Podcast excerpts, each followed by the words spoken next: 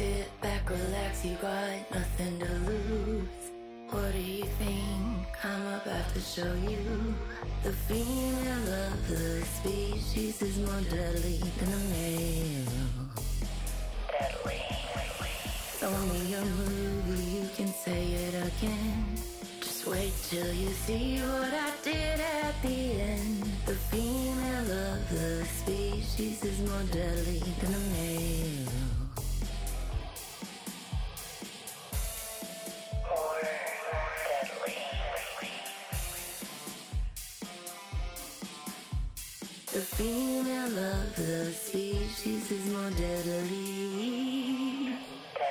Hello, everyone, and welcome to the More Deadly podcast, where we review horror movies directed exclusively by women identified directors, which prove that the female of the species is more deadly than the male. More Deadly is a trans inclusive podcast where we celebrate the work of cis and trans women, as well as non binary filmmakers who are comfortable being included in a space that centers the work of women.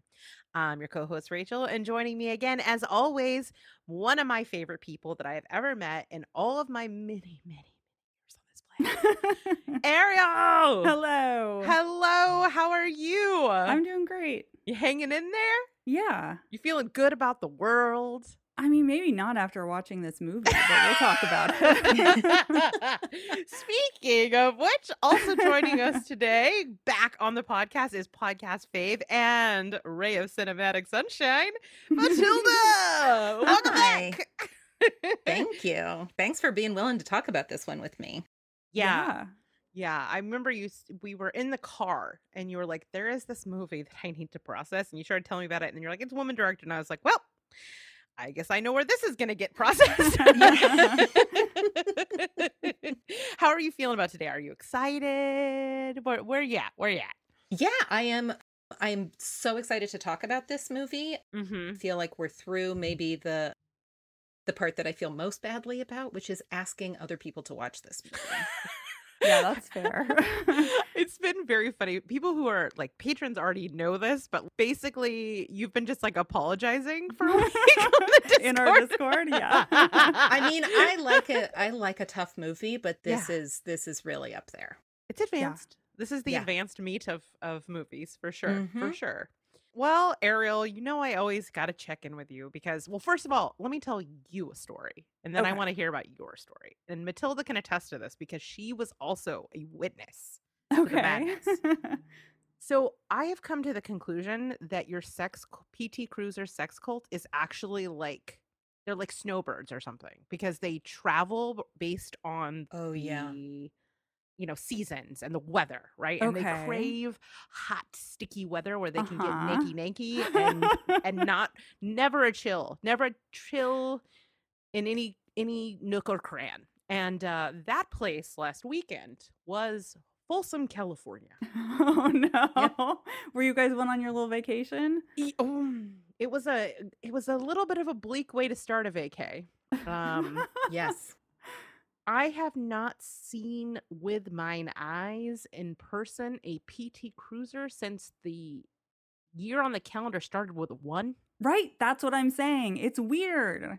Yeah, and I looked to my left. Actually, we all looked to our left in horror because whoever was driving it probably doesn't understand that this is a horror movie that we're talking about today. There was a very troubling sticker in the window. Yes. But we were like, oh, oh my God, it's a PT Cruiser. That is wild. Then we look to our right, and what do mine eyes behold? A second PT Cruiser! that is so crazy. and in we're not moving fast. It's bumper to bumper. We are we are Yeah. stuck. We are Yeah. sandwiched, if you will, between two PT Yeah. cruisers. We were Weird. a menage a trois of lanes.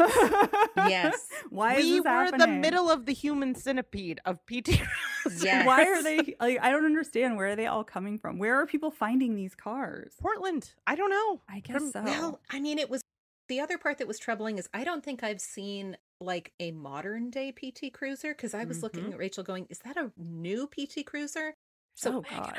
looks really different. I don't know if it's been like sent from the future. Oh. no. It That's was a whole a- different kind of horror movie. yeah, it was like a dystopian futuristic PT Cruiser also. Oh Yes. God. And you'd think I'd be done with the story and it'd be your turn to talk. but I'm not because we were stuck in traffic and we creep along, creep along. We're giggling about the PT cruisers like, you know, surrounding us and just being like, this is wild and Googling, trying to understand what the, we could tell that it was a problematic bumper sticker, but we weren't totally sure. So there was Uh-huh. furious Googling to see like what kind of garbage person this was. And I mean, I guess it ultimately doesn't matter. like, they're just garbage. So anyway, we finally get to the source of the traffic. It's not just, you know, an overflow, like an overwhelming number of PT cruisers. There was an accident. And you're like, oh no, that's terrible. And we look and it's not a good one.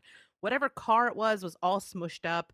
There was lots of police activity. There was a tow truck, lights a flashing. Oh, we no. pull alongside it. And what do I see? A third PT a cruiser. PT cruiser. What the fuck? Yes. That's third car. crazy. The Three? car was a P- three PT cruisers That would have blown my mind. in and a I half mile. used to this. Which I have to assume was totaled by another PT cruiser in the I- area. I'm- Uh, Oh it my must have been. So That's wild. I mean, it has to be an inside job. the statistic PT on PT crime. Yet another statistic. Jeez. What a way to start a vacation. I will say that your presence has ruined our algorithms and the things that are advertised to us. And we've gotten weird uh, text messages after hanging out with you that are of a sexual nature that my father accidentally saw at one point, And it- I don't think he believed me when I explained what was happening. I think he was just like, I just It saw does boobs on my up. daughter's phone. That one Uh-huh. wasn't just text, right? That one yeah, was it was a photo. Yeah, it was a visual aid. Yeah, yeah. So now you've gone to the third dimension. In real life, you're infecting us with your PT cruisers. I'm so sorry. So I just wanted you to know that. Hopefully it stops there and you don't just start seeing like nude people all over the place. Yes, I do like that you you warned us not to go to a second location in the PT cruiser, like you had to warn us. All right, so that's our neighborhood. What's going on in your neighborhood? Well, the apartment above me is still empty because the Yes. construction is never ending and they're hell bent on driving me insane. No, But the positive thing is that it's going to be another few weeks probably before they're done. So I get a little more peace and quiet, I suppose. so the takeaway is no matter what, you're you're gonna have to be dealing with banging, yes. loud banging. oh my god but i okay this is sort of embarrassing but i was actually the problem the other day Ariel's the problem. You are the common The denominator. banging problem. Oh. well not me myself but well here let me just tell you okay so You can't see it, but my eyebrows are three feet above my head right, right now. like they are they are touching my hairline. Yeah. okay so they are kissing, gently caressing.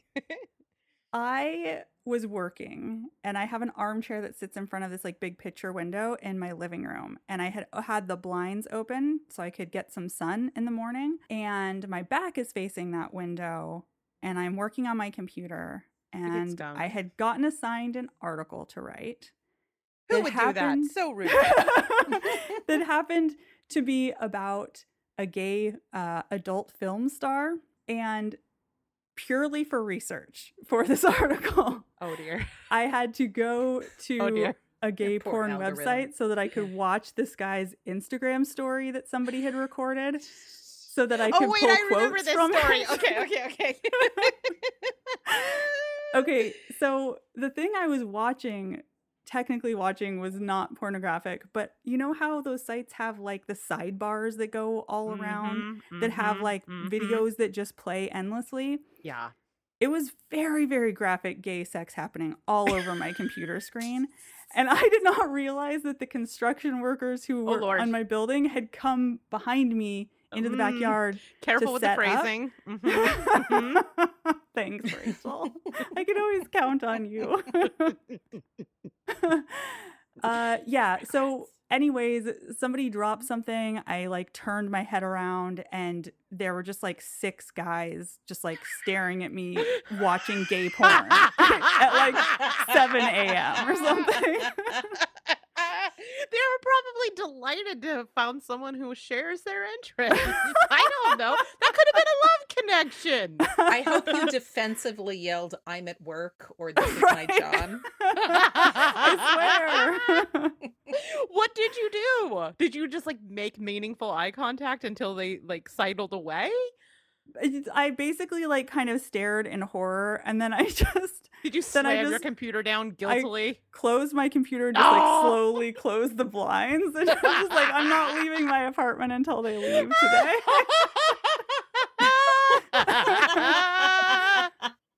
oh my god, Ariel. Okay, I have been working in gay press for over a decade.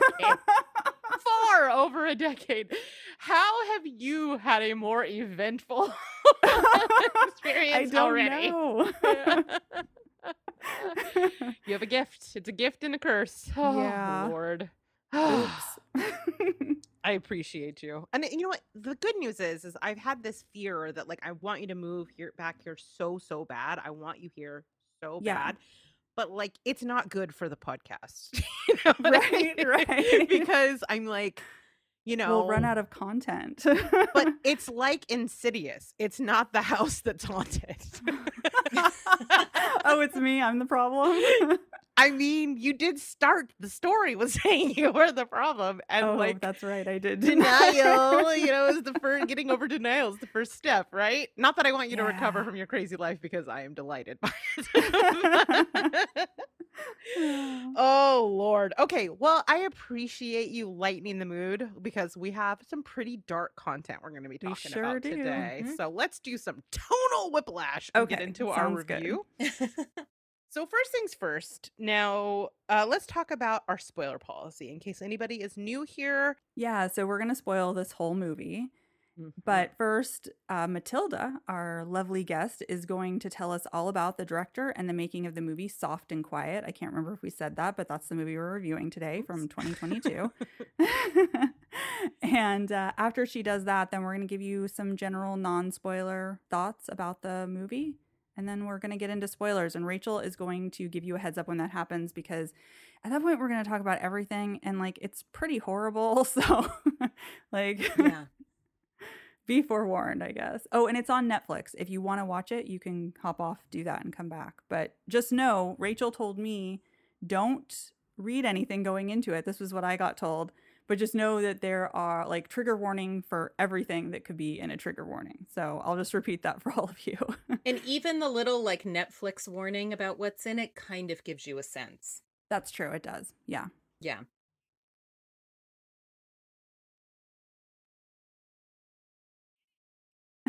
Oh, Yeah. Maybe. well, It was every time I paused it, if, when Yeah. I hit play again, the warning would come up again. So, yeah, Yeah. like for real, it's bad.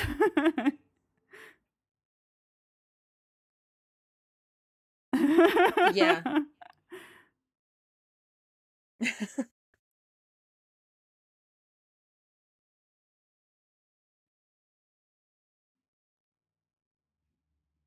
yeah.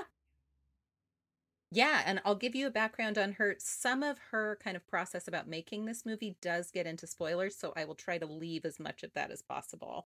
So I can tell you about why this movie. I had read about this movie and there was a lot of chatter. It was clearly very divisive, and I read about it and I thought, I don't know that I want to watch that. yeah, that's Uh, fair. which is weird for me because I tend to read a lot and worry a lot about the topics in this movie and often will overexpose myself to those things in, in the service of kind of like being hyper vigilant and wanting to know what's happening in that world. Mhm. So I read about this. I didn't I wasn't sure I wanted to watch it and then I read who made it. Mm, mhm. Uh, there is no other movie on this topic that I'm aware of that's made by a woman or Mhm. made by a person of color. Yeah, um, that's and I- interesting. Mm. Yeah, and please, if people, I may be wrong about this. If people know of one, please write and correct me. But this is a a vantage point on this material that I don't think we get Yeah, very much. Agree.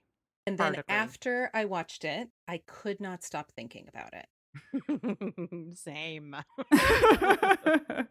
And I wanted to talk about it, but I also didn't want to put anyone through it. Right. And so that was a really hard balance.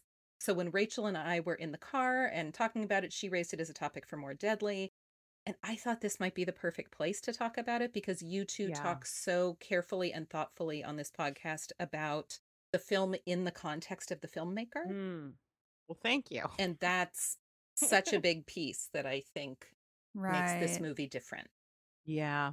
Normally, I like we'll see if things here or there or read an interview, but this week has been so crazy. I haven't really had a time any time to dig into anything about the the director aside from her name, um, which I don't think we said yet. Which is uh, pronounce it for us. Yeah, which is Beth de Araújo. Oh, I was going to not do that correctly, so I'm very glad that you did. Same here. This is how her name is. I hope I'm right. Araújo. I'm. I hope I'm right. This is how it was pronounced on her story on the Moth, which I also Okay. listened to this week. So that's how she was introduced. I hope that's the correct pronunciation.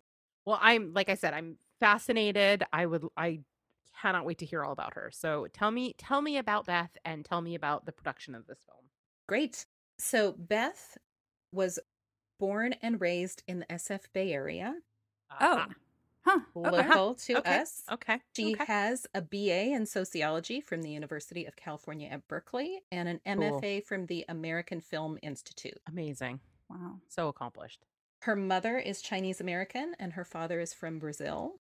She has Oh. three sisters and is a dual citizen of both Brazil and the United States. Amazing. and So that's kind of her official bio. Okay. Okay. from her website. Yeah. She is also a writer and director, featured in Filmmaker Magazine's 25 New Faces of Independent Film, and was nominated for the 2022 Gotham Bingham Ray Breakthrough Director Award in Ooh, 2022 that- for I this bet. movie for her debut feature film, Soft and Quiet, which Oh premiered wow.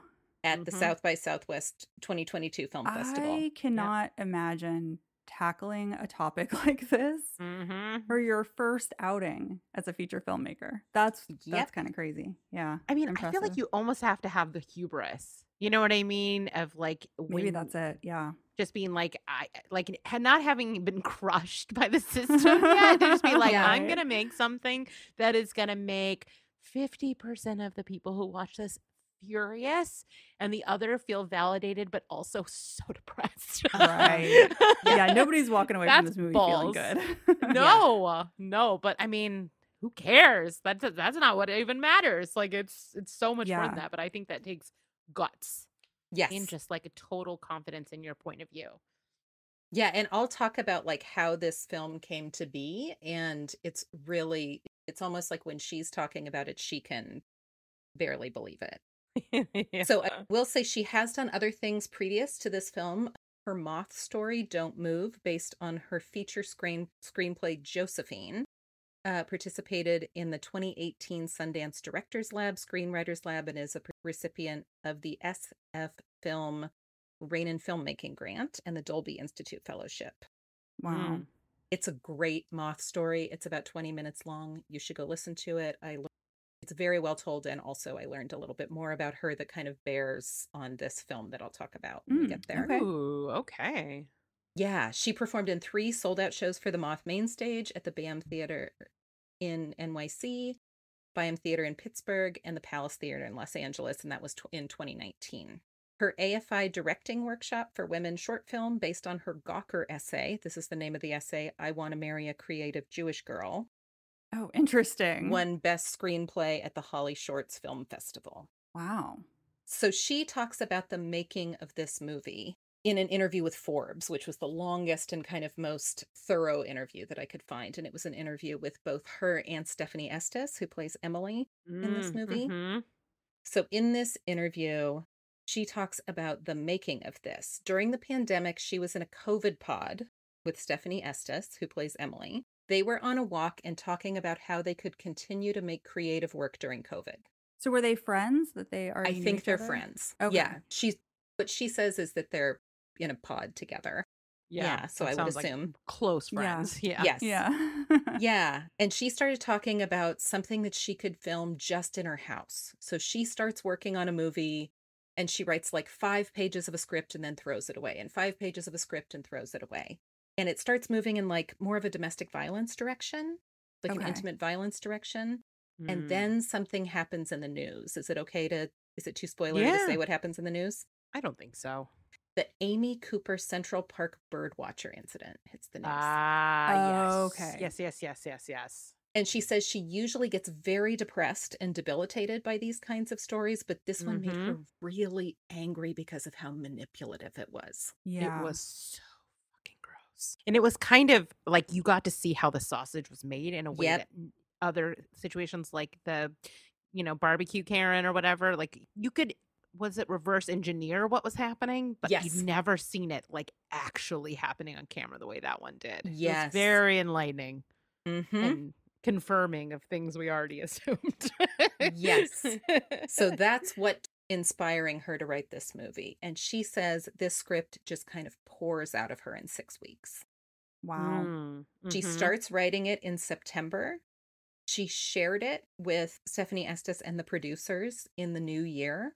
Can you imagine starting any creative project in September and having it be done in three months? I cannot imagine. No. no. I also can't imagine being the actor who like popped open this script and was like, "Oh, the lead! ro- Oh my Yeah. god!" yeah, she. It's, if you're interested, I would go read this Forbes article because it has a lot of Stefanie Estes's process, also of looking at it and being like, "Okay, I am totally compelled, and also I want to throw up."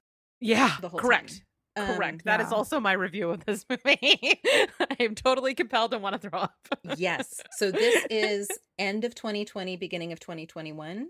She has this script. She has Stefanie Estes on board. She sends the financing requests out. Uh-huh. One patron finances the entire thing the day after the January 6th Wow. riot. Wow. Oh, okay. Yeah, That makes a lot of that sense. tracks. Yeah. I think we're all like, we were all like, "What do we do? What do we do?" And if you had some money to throw at something important, that would be inspiring. Yep. They shot it three months later over four days in Inverness, California, which, for, for people who don't know, is Marin County, California. Oh. oh, so this is just a documentary. So the writing process took six weeks and it premiered at South by Southwest within the year. So she's like, this is never going to happen again that anything gets made this fast. No, I mean, even the filming, like four days, a lot of times we're shocked when it's like two weeks or 21 days, but four is Yeah. nuts. Yeah. Especially to end up with what she ends up Yeah. Yes, it's shot in four nights because she wanted the conversation about what's going to happen to Lily and Anne to be happening at last light. So they're filming at the end of the mm-hmm. day, and the vast majority of what they filmed, they filmed on the last day. Oh, jeez. so interviewer was asking about this and saying you know given how it's so much continuous take there's not a lot of retake there's not retakes right part of the experience of the film is that you are in the room with these people you are mm-hmm. in the van with these people and so it turns out that they had to be so flexible so about 70% of this is scripted and about 30% of it is improvised Okay. I mean, that makes sense. I, I mean, I even think some of the way the dialogue falls out, it feels like yeah more real that way. Yeah. Yeah. Every crew member, she says, wore about five different hats in order to make this movie happen. So it was truly this labor of love. And the interviewer also asked about how they built trust on set. And they talked about bet. how, yeah, I bet. in addition to the safety and intimacy coordinators that you would expect, Beth also had daily check ins about how people were doing. Melissa, who plays Anne in the film, led them in group meditations and breathing exercises. And I know from listening to her moth story that Beth de Araújo also had extensive experience working in sexual assault response. Oh, okay. She did sexual assault response team training. That means that you are someone who meets people at the hospital or the police station, Mhm. often the hospital, and accompanies them through an exam and interview process that can take up take several hours, like upwards of four hours sometimes. Mm. So that can be an hours long process. So this was definitely made in a trauma informed way, Yeah. right? I mean, that's good because I can't imagine how kind of harrowing it would be to have to embody these characters and say the things that they say and do the things that they do. If you didn't have like a really trusting environment, I imagine that would be really painful. Yeah. Yeah. Yeah. Yeah. So I'm trying to keep this spoiler free. And there is one other thing that I want to talk about in the um in the making of this about what she wanted people to get out of the, this movie, but I think we should Okay. save it for the spoiler part. Okay, sure. Okay. All right. Awesome. That was so great. I'm, as always, I'm always so blown away by these women and the, their accomplishment and their tenacity. This is my favorite part of the show always is learning more about these women and getting inspired as a creative, being like, okay, you know what, you're just gonna bring, Yeah. you know, And this was one that the more I learned, the more it made me think about the movie in different Mhm. ways, right? mm-hmm. yeah, for sure, absolutely. All right, awesome. Well, do you want to give your voice a break, or do you want to go right into what you were thinking about, uh, what you think of this movie in a non-spoilery way? Ooh, in a non-spoilery way. It's hard with this movie, I feel like. Yeah. Yeah, I'm just gonna talk about my feelings a lot. I wrote like so many notes about my feelings. Like you're just gonna have to just bear with me. yeah, I feel like I can sum it up in one sentence. Is that okay? Okay. Yeah. Of course. In a non-spoilery way. yeah. I feel like this movie is a very hard, almost like atrocious watch to watch it Yeah. Uh huh. and gets at some things better than I've ever seen anything get at them. Yeah. Yeah, I think it's worth it. Well, do you want to hear all my feelings? Yes. okay. All right. I have a lot of non spoiler thoughts, so please just bear with me. So, like, one of the things is I sat down to write this. Usually, like, the first thing I write just to like get myself going is I'll be like, I really loved this movie, or I don't, you know, like that's where it starts. And I kept Mhm. like writing an adjective and then deleting and then Uh-huh. writing it because I think one of the weirdest things about doing a horror podcast is that moment where you're trying to express how you feel about something when the subject matter is so unbelievably dark or in this case vile right. Yeah. Like, do you say you love something when it's really Right. awful? Right. Yeah. right so like i'm not going to say that i liked this movie because it did not feel good to watch what i will say though Mhm. is that I appreciated it. Like on a strictly technical level, it's an incredible achievement. On a performance level, it's stellar, like across Yeah. the bar- board, no exception, in a way that you almost wish someone wasn't delivering so that you could put some degree of emotional distance between you and what you're watching unfold on the Mhm. screen. This movie is so claustrophobic. It doesn't just like show you the story, it like insists that you bear witness to it Mhm. and be complicit in it and Yeah. occasionally shove your body pressed up against the most vile people who are disgusting but sadly pretty realistic characters that I I mean they're the worst characters I've seen in a very very long time. Yeah. We talk a lot about how this genre, the strength of it, the power of it is that it's this Trojan horse that like sneaks behind your defenses and allows you to explore ideas or present different perspectives in a way that normally maybe you'd be resistant to, but you're like there for the fantasy so you can kind of absorb some new ideas. And that's the power, right? This movie is not that. there is no subtlety to this movie. It is confrontational, it is aggressive, and it dares you to try to deny the absolute horrifying truth at its center. Mhm. And I think this is something you kind of mentioned. It unpacks sort of this underrepresented, which is a weird word to use with this, but like factual um, part of the American underbelly. And, you know, Yeah. we talk about Yep. representation matters. You know, we need more representation because it's validating. It offers some people a vision of possibilities that they couldn't have necessarily conjured up for themselves. But there's actually a third reason why representation matters, and that is that it allows you to see things that are outside of your personal bubble, that your personal bubble protects you from. So, like in this case, it's important to see this because you cannot fight or understand the enemy that you don't see. And I think that this movie does that. And what's so interesting is that it's so counter to sort of prevailing ideas about women in particular and like the way that like the culture way we're enculturated to see women and femininity that it like there's a part of your brain you have to overcome which is like this cognitive dissonance around this and that's what makes it so insidious and Yeah. keeps it so effectively below the radar for people whether they think that they're like aware or not. Like i think of myself as being pretty aware. I read the news i write about the news i think about these kinds of things but this is almost like the lizzie borden of our era. Right? Like she got off because nobody could imagine that a woman could chop up her family with a with a, a, a- an Mm. axe right?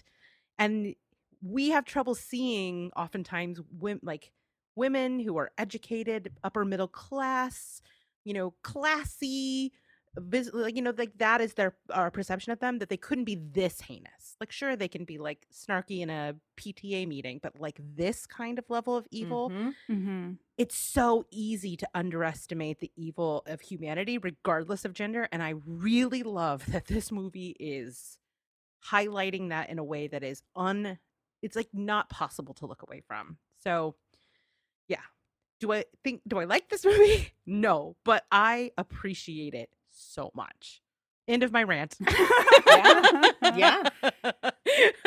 sorry about that guys but i just had to get it out there because i've been holding this Yeah, and no, i see I why you it. needed to talk about this matilda because Mhm. it, it feels like a you like take it in and you're just kind of like holding this like bile you know what i mean so thank you for i appreciate you guys for letting me rant yeah, that's great. no.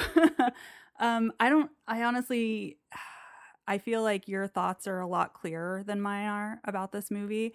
I found myself to be very affected and very depressed by what was happening on screen for Fair. obvious reasons as well as some like personal reasons. It Mhm. just was an incredibly hard watch for me. And I know that it's Yeah. intended to be one, yeah but although I appreciate the fact that it was filmed in an interesting way, I can see the merits of making a film like this and having it exist in the world and having people watch it.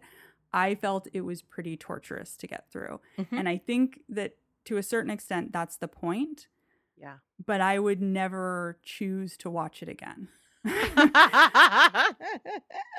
And I understand what you're saying that it's the, the film is attempting to kind of like shine a light on a segment of the population that a lot of people think are just like innocent or maybe spew some racism but wouldn't actually act on it, you know?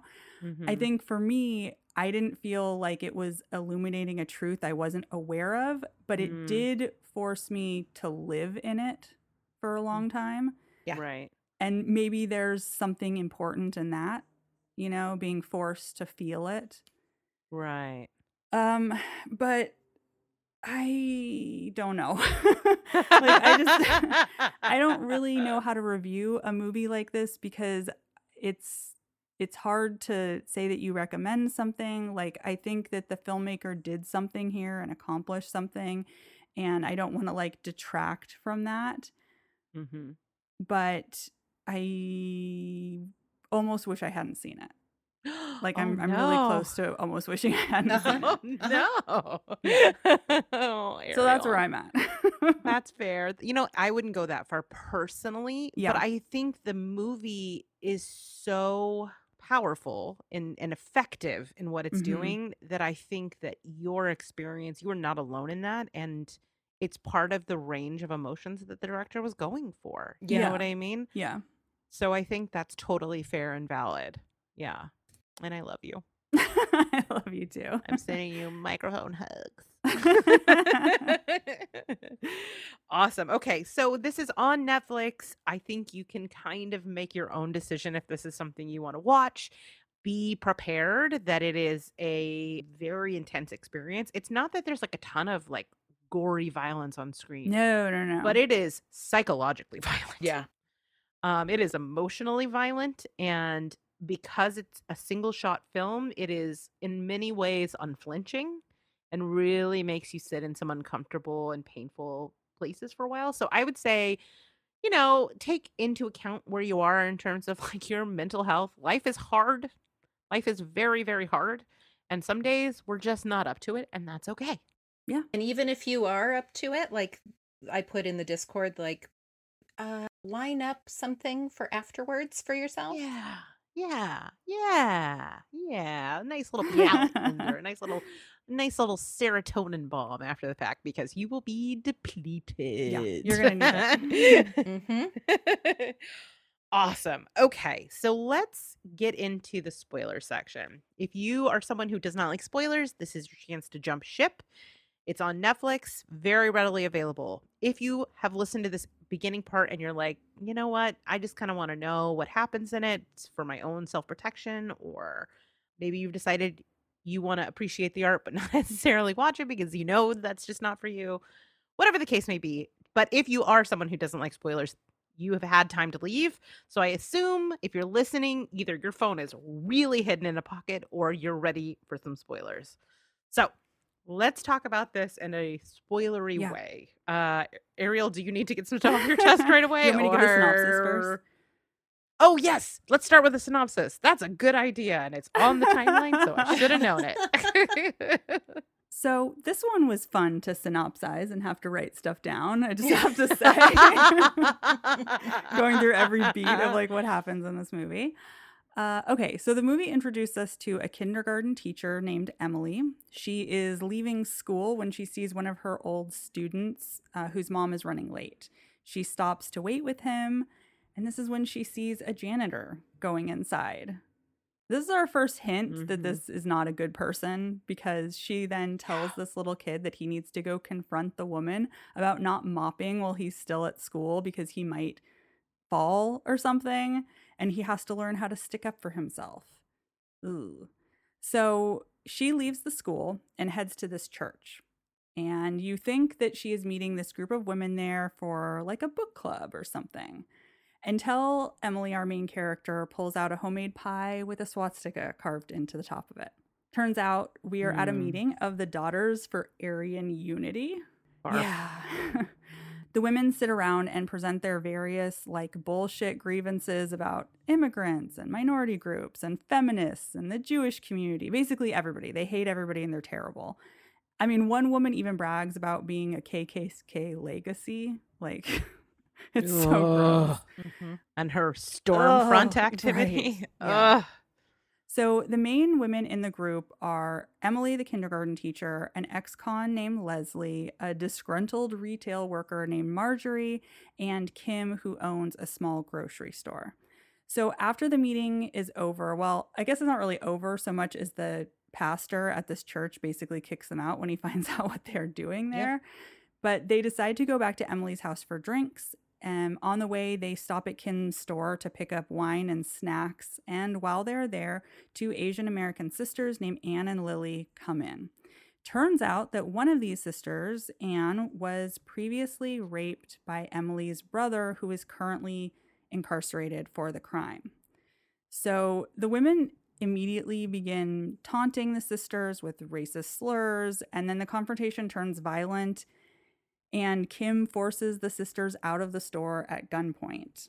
Emily's husband, Craig, then shows up and tries to sort of de escalate the situation, but Leslie is able to convince the women that they need to get back at them. And in order to do that, they should drive to Anne and Lily's house so that they can vandalize it and steal their passports. And Craig goes with them. When they get there, the house is empty, so they go in and start to vandalize it, look for the passports, but then Anne and Lily come home. Craig and the women end up binding and gagging the two sisters. Craig freaks out and leaves the house after his wife calls him like a bunch of homophobic names. Like I said, this movie's Uh, real yeah. fun. Yeah. So Leslie comes up with this plan because things have sort of gone too far now, right? They've got these women tied up that they should intimidate the women so that they won't talk. But this intimidation escalates. They start force feeding the women and they accidentally on well, I don't know if it's not really an accident, but they shove peanuts down Lily's throat and she ends up dying because she's allergic to peanuts. Yeah. So after this happens, the women start kind of fighting with each other and they have to come up with a new plan. So Emily, Marjorie, and Kim start to clean up the crime scene while Leslie makes it look like the women were raped. She says look like the women were raped, but I mean, by, she actually does rape them in order to get that across because she thinks that the cops won't suspect women if they do that. Yep.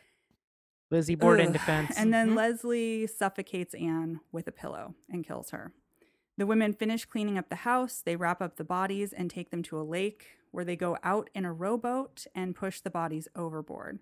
The very last shot of the film is Anne resurfacing, still alive. And In that's it. One moment of relief Yeah. we get in this whole freaking movie. Yeah. Mm-hmm. All right. So actually, let's switch over to you, Matilda. You said that there were some things that you wanted to talk about in spoiler section that you learned reading interviews with Beth. Can you talk a little bit about that? Yeah. So, uh, in reading interviews with her, she was talking about how she kind of went deep. She and Stefanie Estes both, I think, went pretty deep in researching the women in the new right in kind of like tradwife Okay. stuff in Oh, okay. particular and other kind of like white nationalist white christian nationalist kind of like current day modern day movements and the director really talked about like how dangerous it is that white nationalism has been kind of rebranded in a like instagram influencer way Mhm. Yeah. and like the Mm, mm. bastardization of certain language, right? Like I thought one of the really interesting things early in this meeting that you see is Emily saying this is a safe space. Right. Yes. right? Like kind right. of the reappropriating Mhm. of justice words into something very sinister, right? And so one of the other things that she discovered, someone asked her why she made this character an elementary school teacher, and she talked about how uh, she made the character made Emily a teacher because that is a calculated move on the part of women in that community. Yeah. They want teachers, nurses, and public registrars as people who have a sphere of influence. Yeah, and becoming school board members and city council members and Yes. it's creepy. Yes, and you also see the like feminine, not feminist thing early on, Right. Mhm. right? And that she's practically running gambit of like, who am I going to pair with what dudes in this movement? Oh my Yeah, god. Yeah, right, the that's right. Reward, the doing that. reward for Mhm. them, the reward for the men is all of this wonderful white femininity, Yep. Gross. Yep. right? I Mhm. just learned. I don't know if either of you watched that "Shiny Happy People" documentary, Not yet. I yes, need to. I did. but Mhm. Ariel, so you saw like the roots of this is like Yeah. I didn't know until I watched that that the roots of the homeschooling movement coincide with mothers who were upset that their schools were being integrated. Yeah. Ooh. Yeah, it's really dark. Yeah. It's really dark. Yeah. Bleak. I kept thinking about that as I watched this the second time through. One of the reasons I can't believe I rec- I wanted to talk about this on this podcast is I had to watch it a second time. Yeah, that's true. God, I didn't even think about that. yeah. But yeah, you're right about the school thing, the homeschooling thing, because even in this movie, they talk about how they want to start their own school. Like, first they're talking about homeschool materials, like, can you create those for us? But then they're like, we should just create our own school. And I mean, that's essentially what people are doing, right? Because not only are they doing that through like homeschooling networks and stuff, which you do see in that documentary, you're right, but also like essentially infiltrating public schools, forcing change through laws and also attempting to dismantle them so they can be privatized and then you can do whatever the fuck you want, right? It's Yes. terrifying. Yes. Mhm. School boards, right? And I think it's one of the things that I was so compelled by in this movie the more I sat Mhm. with it, having seen a lot of movies about neo Nazis, right? I think about like American History X or Oh my god, I thought about that movie so much during or Yes, skin, same. right? Like you see, Mhm. or even the new Waco series, you see women as attached to men in the movement rather than movement Right. people themselves. I also watched a movie in preparing for this podcast. There was one other movie where women were neo Nazis were kind of central, Mhm. Mhm. um, and it's called Combat Girls. It's a German movie. Oh, okay. And with the exception, with the notable exception of Green Room, although there's a little bit mm-hmm. in Green Room, in every single one of those movies, a Nazi has a change of heart and a redemption arc. Oh, dude. No, dude. yeah, I mean, I was thinking about that in reference to like American History X. every single one. Yeah. in some in some ways what i like about that movie is that because you know in this movie the camera sticks with them the whole time so there is no sort of getting their backstory beyond like a sentence or two. Um, learning about them really as people you don't see kind of where they were raised or like in what culture they grew up in. There's none of that. In american history x you get so much of seeing what their family is like how insulated they are in this racism through the community that they're a part of, which is really interesting. But you also do get this redemption story because although you still see racism throughout that entire movie, our main character, like Edward Norton, he changes, right? Yeah. I mean, even at the end when the his brother is killed, sorry, spoilers for an old movie, I guess, but uh, when he's holding his body, I think he even says like he repeats some line from like Abraham Lincoln or something like that, or Oh, jeez. Martin Mhm. Luther King. It's like some Mhm. prominent person. He's Yep. like repeating a line. And so I I think that movie is excellent in a lot of ways, but I do I can understand wanting to do something different here than giving a redemption arc story. Yes. Yes. Because I mean, like, we need to have room for redemption arcs in life, right? Of like, people have to have space to come back. Yeah. But I think it perpetuates this idea that, like, the worst of us are just one small epiphany away Mhm. from that. And then, like, th- that's all that we need to solve this problem instead of like fully indicting the people that are like participating in this and who largely are not coming back from it. And so I appreciate that this movie is not interested in that so much as it is being like this is the reality of a certain portion of our Yeah. American populace. I agree with sort of focusing on the realism there, and I get the merits of that. I think what makes it a hard watch, though, is that one, you don't get any kind of redemption arc. Like nobody learns anything in Mhm. this movie, right? They're the same people at the end that they were at the beginning. There also is no catharsis at the end because although one character lives, there's no kind of vengeance or justice or anything like that. Where you know you watch like a ra- rape revenge movie and you get the sort of startling realism of the rape in the beginning but then you also get the fantasy of the revenge at the end and Yeah. here you you don't get any of that there's no, No. letting up at the end and i don't think i don't think anne still being alive at the end was enough to like No, let I me mean breathe you know No, no, No. no, no, no. But it's the No, I mean, it was release. Yeah. I mean, I was glad Yeah. that she did just because like I didn't also want to see her die, but I also think kind of the point of this movie is the lack of redemption. It's not a fantasy the way that rape revenge is. Like it's it's it is presenting a reality. Yeah. That like I I understand you're like I already knew this, but I think a lot of people don't think about it. You know what I mean? I do think a mm-hmm. lot of people are going to watch this and be like, "Whoa." yeah And like they'll probably be like, this is over the top. You know what I mean? But it's still that little it, it adds that little grain of doubt, that little morsel that may slightly adjust a needle. You know what I mean? And I think that all we can hope for is like incremental like growing of awareness. Like rarely do you have a moment where you're like, "Oh my god, everything about the way I see the world has changed." It happens, but it's rare. But if you can just like push people like maybe the next time they see somebody talk about like i'm dealing with microaggressions or like there is systemic shit happening here that's happening under the surface but the other person on the other end of it looks like emily Mhm. maybe there'll be a little piece of that the experience of having seen this film that will like give them that grain of doubt like oh maybe she's not as innocent as she looks you know what i mean Yeah.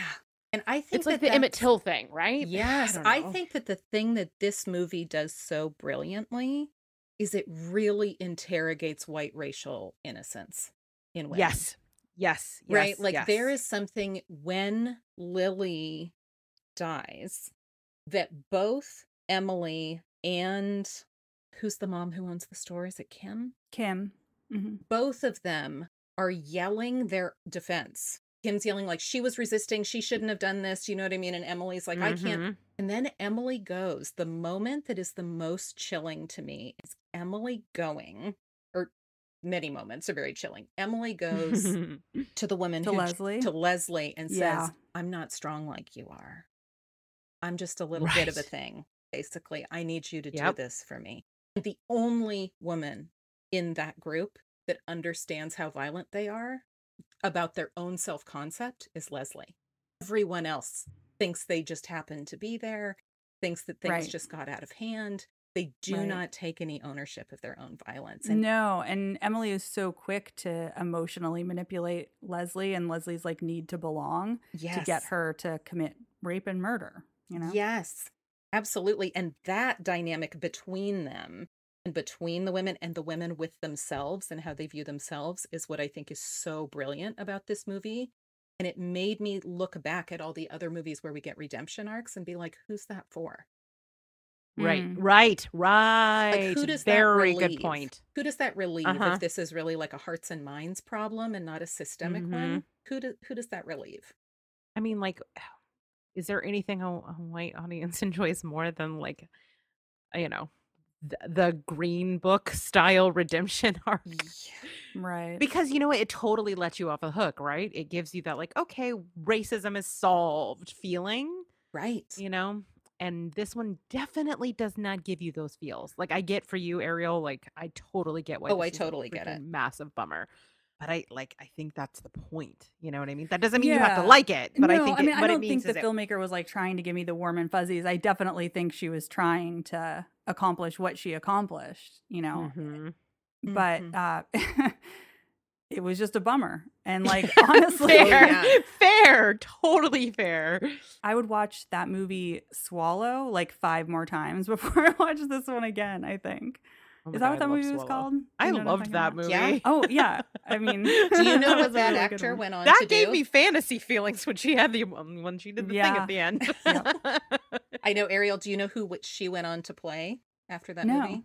She went on to play the woman who accused Emmett Till, Ooh. Oh shit. the Swallow Ooh. main actress. Yeah, Oh, interesting. Damn. and it, it made me think about that too. Like when we think about like white innocence, right? Mhm. And like Right. white Yeah. female innocence of this kind of like you're gonna get people killed. I mean, the timing. I watched this the day that Biden gave his speech about Emmett Till and did the the whole. You know, I'm like it was Oh, Emmett uh-huh. Till Day when I watched Yeah. this, and like that was what we were talking about in our editorial meeting in the morning. You know what I mean? So mm. this it Yeah. it felt incredibly not timely because, but like it was a reminder that this is a part of the legacy and institution of American culture. Like it's not something that is new. It is not something that is inconsequential. Like it is something that absolutely has history in the country and to know that it's still like it's insidious and it's still a part of our culture made this movie impactful in a way that maybe it wouldn't have in the same exact way on another day where I was just like, man, you can draw a direct line from that to this Yes. Yeah. and the way that she victimized herself and the way that these women even before the ins- like when they're in the church right when they're having their meeting it is a grievance bitch sesh like i've never Yeah. seen in my life One of the other things I really appreciated about it is that it's like the two white men in this movie are highly ambivalent or objecting. yeah And the arguably the arbiter and enforcer of toxic white masculinity is Emily, oh yeah with Oh, both her yeah. husband and the kid. yep i did like the priest that was like just please leave just leave Yeah, just, just- leave just leave Yeah. i mean i wish he had done more than that but at like at least you know like at least there was a she experienced a moment of shame Yeah. i appreciated that Yeah, because I Yeah. think the legacy of movies about neo Nazis to some degree, I mean, I know Fairuza Balk in American History X is a little bit more of a true believer, but there's a little bit more of a narrative that, like, we're here for the guys. Yes. Yes. Yes. Yeah, I mean, I think that the Fairuza Balk character is pretty similar to Emily in that, like, when Edward Norton's character finally, you know, decides that Yeah. he doesn't want to do what he's doing, like, she screams at him. She's like, "How could you do this?" And you're a piece of shit, and all that stuff. And it's kind of similar to this. I mean, this movie is sort of interesting in that, like, the only like the priest, like you were saying, does what he does and, and asks her to leave, but the husband is the only other male character and he's almost given this role of like being the better person Mm-hmm. It feels Which- self-serving though. Like it's not like you, what you're doing is wrong. It's like don't do this. It's a felony. yeah Yeah. Yeah, He's the only true. one that can see That's where this is going. Maybe. Yeah. Or or is pretty clear about like from the beginning that this is not a prank.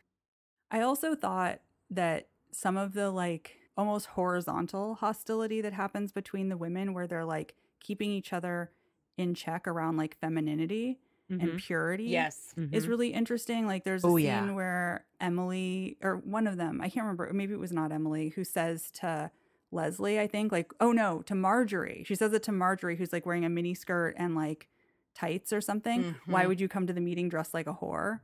Yeah. She says a lot of shit to Marjorie. Yeah. Yeah. That is pretty wild about Yeah. she polices her language, she polices her appearance, the pecking order and like sort of the Yeah. mean girl that's happening in that I think Mhm. is actually one of the more like is another more interesting part of this. Like I think the racial stuff is a little bit more, you know, overt whereas Yeah. like the relational dynamics between the women adds a lot of layers and is really interesting because it shows the way not only that they gin up this violence, you know, against these two women that they target, but also the way that like the, they control each other through like this pecking order um, is really interesting. Yeah. So Leslie is an interesting character. It was very strange to see her in this context because I only know her from uh, It Follows, and when I loved Oh, her Was she in It so much. She was. She's that's the right. little I knew she looked sister. Familiar. I mean, I remember her because, like you, Matilda, I appreciate a gap, and so I thought she was so beautiful in Yeah. It Follows that like, and she had that weird shell phone. that Yes. I, yes,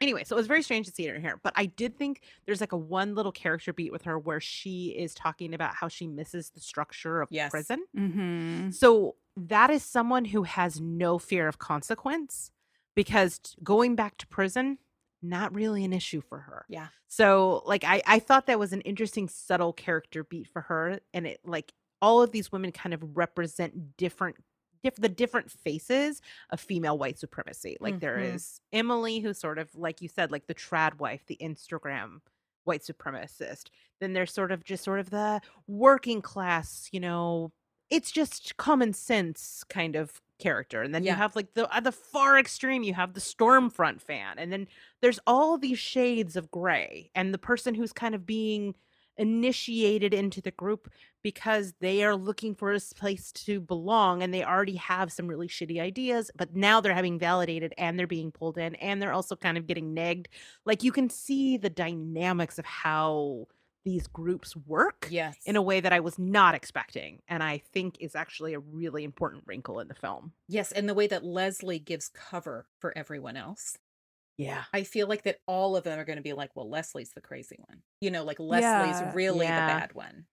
Right, because in in some ways she does kind of escalate Yeah. the level of violence or even instigates it in the beginning. You know, she's the one who's saying like we can't let this stand. We have to go after her. But they're all just as guilty and they all willingly do this and they all are like torturing these women like rubbing mayonnaise on their head and stuffing food in their throats and tying them up like nobody's innocent here but definitely like leslie is the bad guy Right. Like the you know? foot soldier is the Yeah. face of I'm it. not Yeah. that. Yeah. I I can't be that bad because I'm not that. I'm not that. Whereas the others are the kind of like institutional powers, right? Mm-hmm.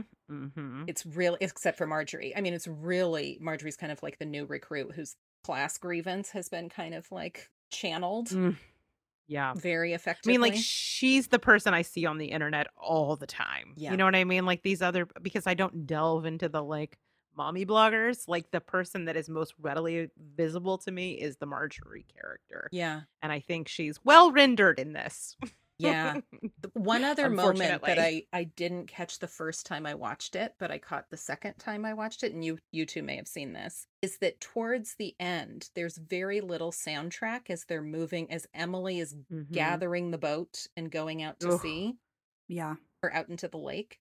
There's crying and distress, and it's all Yeah. Emily's, and it Yeah. stops Yeah. as soon as the other women go overboard. And then she high fives Leslie and she's like, We did that. Yup. Like, then she's back in. For a yeah second, like it's she's like, proud of what they accomplished This is all of a something sudden. that's terrible that's happening to me. mm-hmm I'm Ugh. so distressed. Mm. And then, yes. And I was like, This is like white tears all Yeah. the way. Oh Right? yes. Yes. Oh my God. Yes. But I totally and like like the person who's actually in distress is you don't you now know second watch through that Anna Anna's in that bag like not making noise. Yeah. Oh my god, that like prolonged shot of just her like slightly moving in the bag. Yes.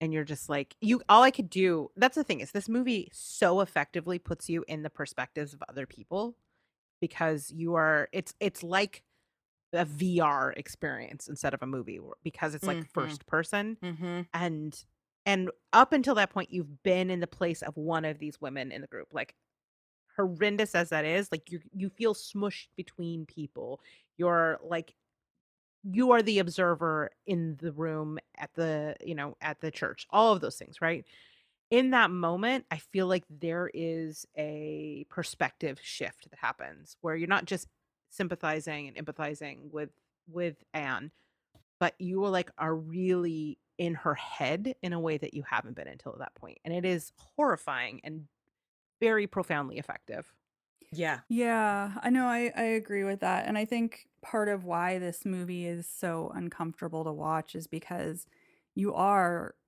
uh, watching a hate crime happen in real time, yeah. but because of the way that the movie is filmed, like you were saying, you don't have an ability to like step in and do anything or Yeah. stop it. So you're just Right. forced to like watch and feel almost complicit because of that. I think that yeah, and I think that's the point, right? Like Yeah, in real so, life, yeah. you asking yourself like, would you say something? Would you do something? At this point, Mhm. I mean, I think it's safe to say all of us would a not be there, but b like if we were, we would say something, right?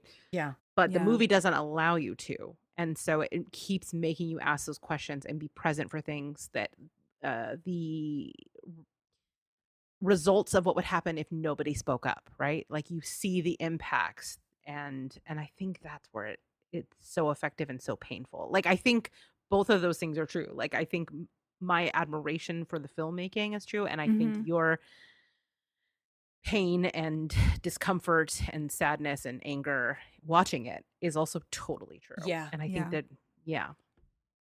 Yeah. And I think they're both correct. You know what I mm. mean? And and you know like sometimes people have an opinion you're like that's just objectively a objectively a wrong opinion, you know what I mean? Like Yeah. like Halloween Kills is not good. Like I don't care you say it is, you're incorrect. I think in this case, whatever opinion you have of this movie, as long as it isn't like some of the people I saw, like I remember when this came out, like I saw a review and it was like, or there was a discussion. They're like, "Is this racism is bad?" The horror movie, and they're like, "Yeah." They're like, "Cool, I don't need to watch it then." And I was just like, "Actually, you really fucking do need to watch you it. might If that's be your response, to watch it. Yeah. you're actually who needs to watch it. and that's the shame right you know is because this one isn't like a sneaky under the radar i'm some people are just going to be turned off because they don't want to be confronted with truth or they don't believe it's the truth they're enculturated and like brainwashed into thinking that these things don't exist or like saying that they do is some sort of like attack on on them personally or their beliefs. But those are the people that need to watch it the most. So Yeah. then we become the person that like grab people in no van and then make them watch it.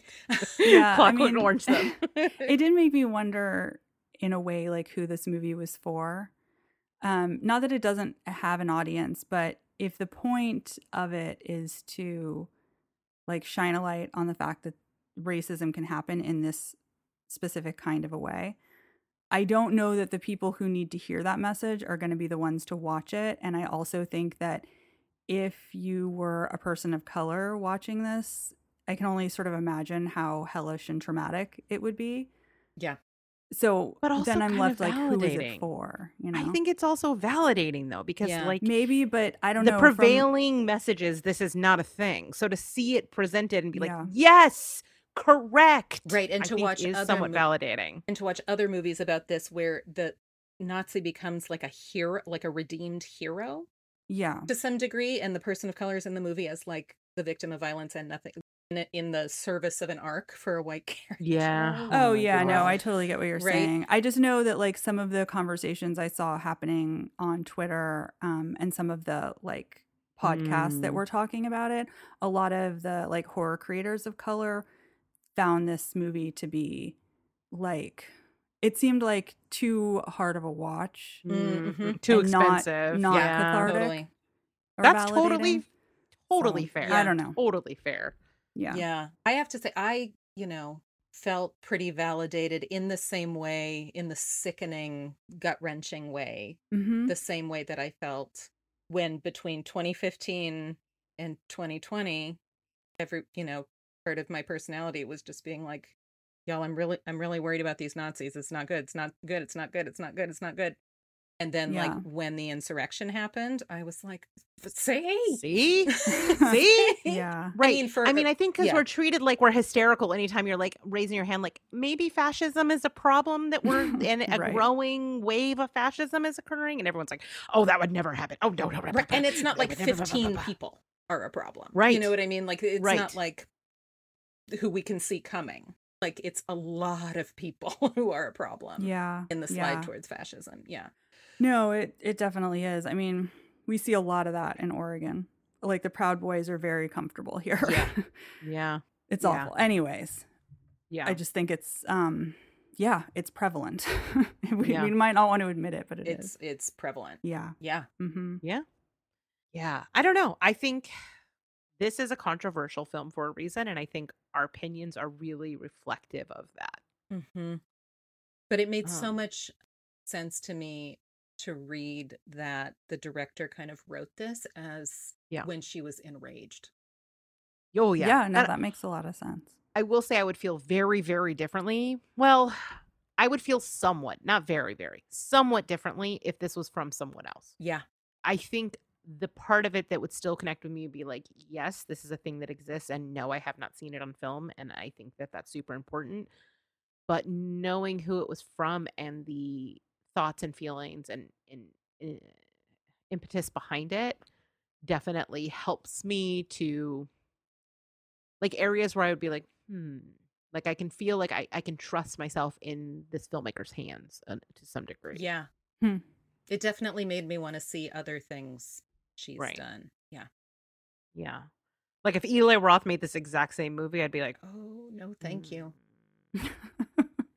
Like there would still be things that connected, but I would be like, hmm.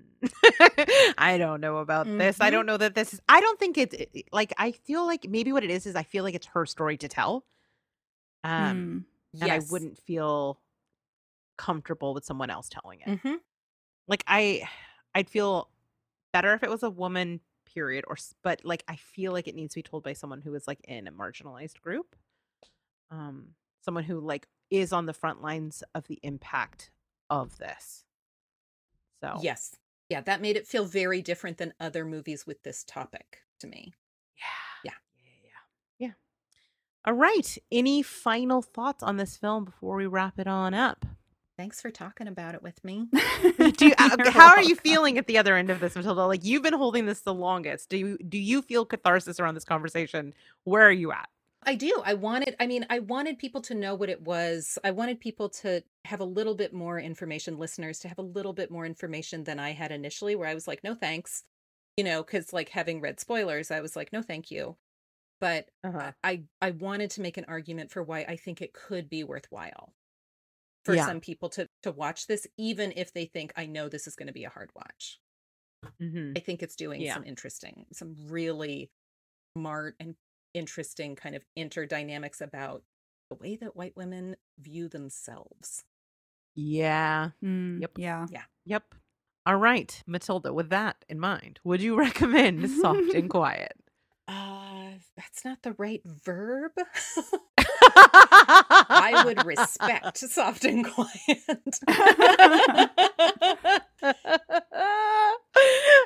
um, I think I know what your answer is going, but I'm going to ask you anyway. Ariel, who do you recommend or some other verb, uh, soft and quiet? Yeah. Um, I respect the filmmaker. I would not recommend the movie. That is fair. yeah. So I'm gonna, I'm gonna be the, I guess the the biggest fan. I don't freaking know, man. I would normally I kind of uncaveat recommend things where I'd be like, oh, if you don't like slow burns, you're not gonna have a good time. Like that's kind of the degree to which I Sure. I, I caveat. This one I would recommend to a select group of people. I would I would recommend it to my like I would recommend this to Larry. You know what Mhm. I mean? Yeah, I Because I, too. feel like he I would recommend it to anyone who feels like a the content is not too triggering, but also like is ready to engage with something that's difficult. Like if I would not recommend it to someone who just wants to like kick back and enjoy a horror film because I feel like that would be doing like a psychological violence to that person. Yeah. But for people in our group and we have several of them who like to like engage with dark material and be thoughtful about it and are willing to have their perceptions of the world challenged, I would definitely recommend this. Because I do think it's the only movie where you're going to see this shown. Yeah. As we've discussed. It does not exist in another form. So until somebody else makes a like a trad wives are evil movie, this is the one opportunity you have to explore these ideas. And like Matilda said, take a look at the way that some white women see themselves. And I think that's really important because it's a part of the discussion that people who see it say will say it, but the people who don't will brush off. And it actually has impact. Yeah. So for those people, uh yes, definitely recommend. For my mom or like somebody in the grocery store. Unless they piss me off, not so much. Yeah. And can I ask? So I was really torn about like how much to tell you all about this. Mhm. And I know Rachel, I told you a little bit, and I heard on the last Yeah. More Deadly that you were telling Ariel like go in cold, Yeah. yeah. kind of. She So sure did tell me Was that. there? but I tried to get in the Discord and be like, maybe just line up a little Parks and Recreation afterwards. Like, Yeah.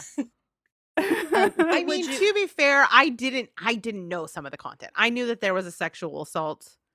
Like I know Ariel to be and I figured she'd be we watched rape revenge movies. So I didn't Yeah, think yeah. that was gonna be an issue. Like I was like, is there animal violence? I asked you both. You both said no. And then I went to Does the Dog Die. yeah. I couldn't remember. Just to make sure. Just to make sure. uh, all right. Well, that is it for our review of Soft and Quiet. Uh, I would love to know what you guys think. Hopefully, we did an okay job of reviewing this. I feel like our heart was in the right place. So, but this is a tough one to talk about. Yeah. So, yeah, it really is. we welcome feedback. We welcome your thoughts, your experiences. Are you mad at us for making it? You watch it. Whatever the case may be, you can always email us at rachel at zombiegrrlz.com or you come chat with us over on the Facebook page or you can slide into them DMs at ZG Podcasts on Twitter, Instagram, and yes, even on threads. So follow us on all those places, slide into the DMs. Uh, if you're enjoying the show, hopefully you're not furious at us, in which case, don't listen to the next 10 seconds. But if you like the show, please do rate and review us wherever it is that you get your pods. Um, it actually really does help the show. I know it seems like a silly thing, but it actually really is helpful. And it also makes us feel really good. Don't you want us to feel validated? You can do that and make us very happy. You can also buy our cool merch at zombiegrrlz.com forward slash merch. We have a new shirt that is in the works. My life has been insane, but I've designed a new one and that will be out very soon that So I'm exciting. excited to put on my body and hopefully you guys will be too. So stay tuned for that. It'll be on our Instagram, everything as soon as it comes out.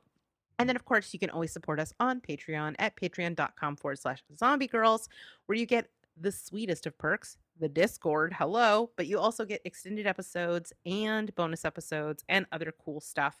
I just recorded a bonus episode with two of our patrons, actually, Joy and Eddie. We reviewed the film Talk to Me. We had a great time and had a really great conversation Oh, that's so exciting. one How of my favorite movies of the year. So, and I mean, that's kind of how it came about. Like, we were all just like fanning out. We're like, we should talk about this. Um, so, yeah, cool stuff for the patrons. All right. So, it's my turn for the next episode. And let me tell you, this is tough because, like, we are in this renaissance of women in horror this month. August is wild. There are multiple films that I'm so excited to talk about. awesome. Um, but yes, so I don't know how we're going to handle all of this, but we're going to kick off the month with one from a, a director we've talked about in the past. Returning, a glorious return. We're going to be talking about Elevator Game, directed by Rebekah McKendry, Ooh, awesome. Very which cool. she teased when we interviewed her. She sure did when we interviewed Yep. her for her last movie, Glorious. Yes, which, by the way, if you guys have not watched Glorious yet, it is Get on appropriately that. named. It's so much fun. yeah. Okay, and this one sounds super fun too. Okay, so here is the official synopsis it says Supernatural horror based on the eponymous online phenomenon, a ritual conducted in an elevator in which players attempt to travel to another dimension using a set of rules that can be found online. The story follows Dale, a teenager who discovers uh, that the night his sister disappeared, she had played the elevator game. Ignoring the many online warnings, Dale resolves to follow her and find her but he learns the hard way that the warnings are there for a reason. Mm, that sounds good. Sounds, Sounds fun. fun, I mean, and pulpy. I mean, it sounds like a creepy pasta. Yeah, I like it. Yeah, and I isn't that like one of the supposed explanations for what happened to that woman that like disappeared in the elevator in that uh, Cecil Hotel or something? Am I making that up? Oh, really? I don't know. I don't actually I mean, know 'cause that I much about think- the Cecil Hotel. Okay, so I'm gonna- just gonna say it now. I'm gonna try to research the. Or no, it's your turn to do the extended. Yeah. I can do that. You want to research the elevator game, find out what the deal is? Okay, cool. So yeah, all right, you're getting a double tease today, people. All right. Wait, was this awesome. the movie where you said that you wanted to try to record from inside an elevator? Yes, I forgot about that. Yes, I, I wanted to know if you had an elevator in your building to see if you could try to do the elevator game. that would be dope. Except for if they didn't, if you disappeared, that would be less. Dope. right, like if it's real, then not so much, maybe. then I would have to fly to freaking Portland and get on the elevator and try to follow you into the end, the further. All right, cool. So that is it for this episode. Unless you're sticking around for the extended episode, Matilda. Thank you so much for being an amazing guest. Yes, you made us watch this movie, but it was worth it to spend quality time with you. That's thanks. true. That's always true. Thanks for talking about this one with me. Of course. Do you have any idea what you're going to make us watch next? No, I feel like the biggest troll I could do is like make you watch Sesame Street or something. Like just make you watch like um like a kind meditation video or something. I mean, you could trick us, right? Like, because whatever you pick next, we're going to be like, oh, Lord. it would probably be like the Oh, tensest Lord. hour of your life because you'd be like, I'm waiting for the fucked up Matilda part of this movie. Yes, 100%. and it's just like follow that 100%. bird or something. Oh, awesome. All right. Well, Ariel, for those non patrons, we're done. So take us out.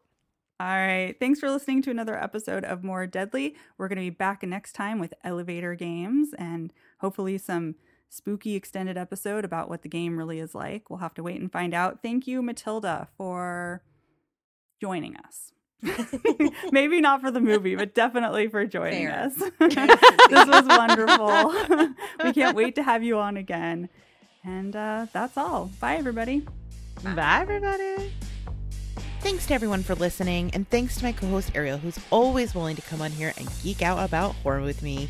And finally, thanks to the women who make the horror films we love so much.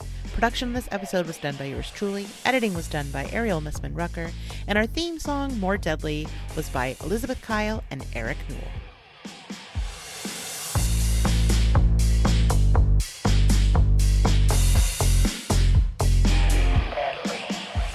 Hello, everyone, and welcome to the extended episode, aka More Deadly After Dark. Ariel, girl, Yes. how are you feeling?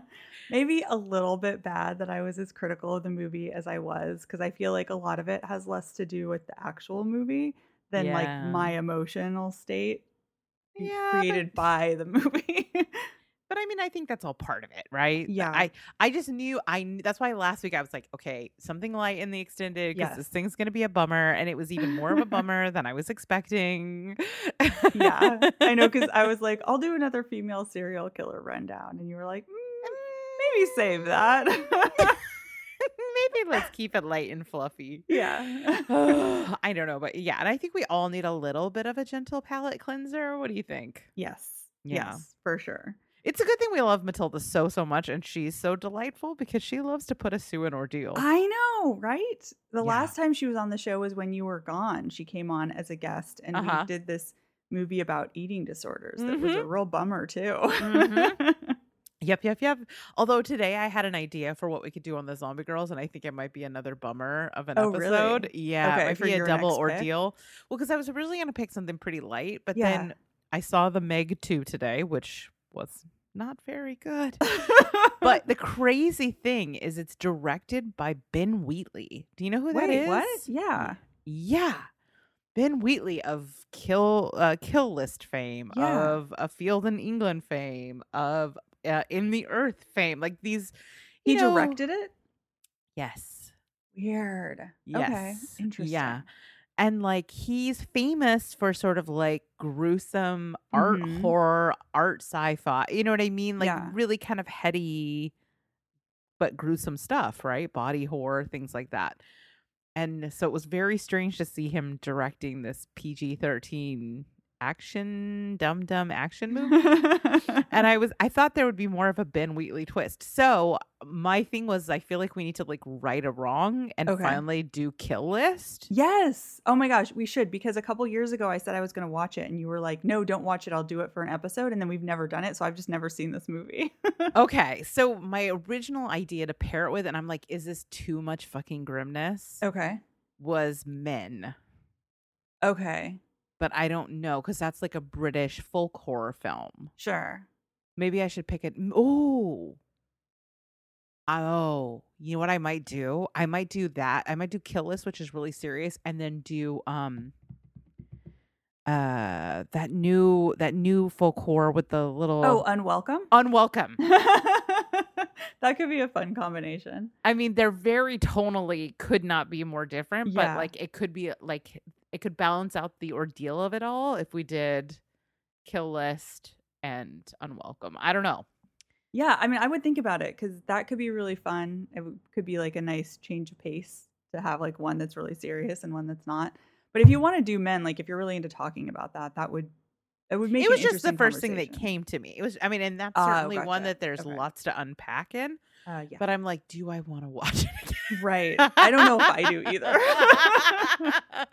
so maybe like because originally I was thinking, um, uh, a single white female and um influencer, right. Oh, which okay. are both pretty light and fun and camp. Um, Mhm. especially single white female. So I don't know. I don't know. Maybe I'll put it out to the group and see how people feel. But I do feel like I have been, you know, like Matilda also has not seen um Kill List and and I feel like his reputation has been somewhat like this is misleading to his reputation as a filmmaker okay. for the You got to set the record straight. Yeah, Gotcha. kind of because he's I mean Kill List is one of my all-time favorite movies. Yeah. So I'm also trying to make sure that there's nothing too intense for everybody right now when we're all going through some real shit. I don't think so. I there's do some appreciate that. there's some I mean it's bleak. Bleak, Yeah. bleak, bleak, bleak, bleak, but it's not particular plot points. You know what Okay. I'm saying? yeah, yeah. And I don't think Unwelcome is either, even though it's also pretty fucking dark. I know, but then it has like this tonal change up, like three Yeah. quarters of the way through or something. And that ending, girl, that ending So is satisfying. epic. Yeah. All right. Well, I don't know why I've just spent five minutes giving everybody like, like, this is probably not the venue for that conversation. Hey, consider this a teaser. If you are just a more deadly listener, this is a teaser for what you could be enjoying should you come join us over on Zombie Grrlz to enjoy the sweet, sweet programming there where we pick two movies that kind of make sense together and then we review them. Sometimes they only make sense to the person who picked them. That's usually what I do. no comment. All right, girl. What are we doing on this bonus episode? What uh, what what fun thing do you have planned for us? okay, so since we need to do something light, Mhm. I do this thing where anytime I see like a funny or weird news story, I just set it aside and then every so often we do one of these episodes. So I'm going to tell you about some funny weird news stories that have that I've come across. okay. Okay.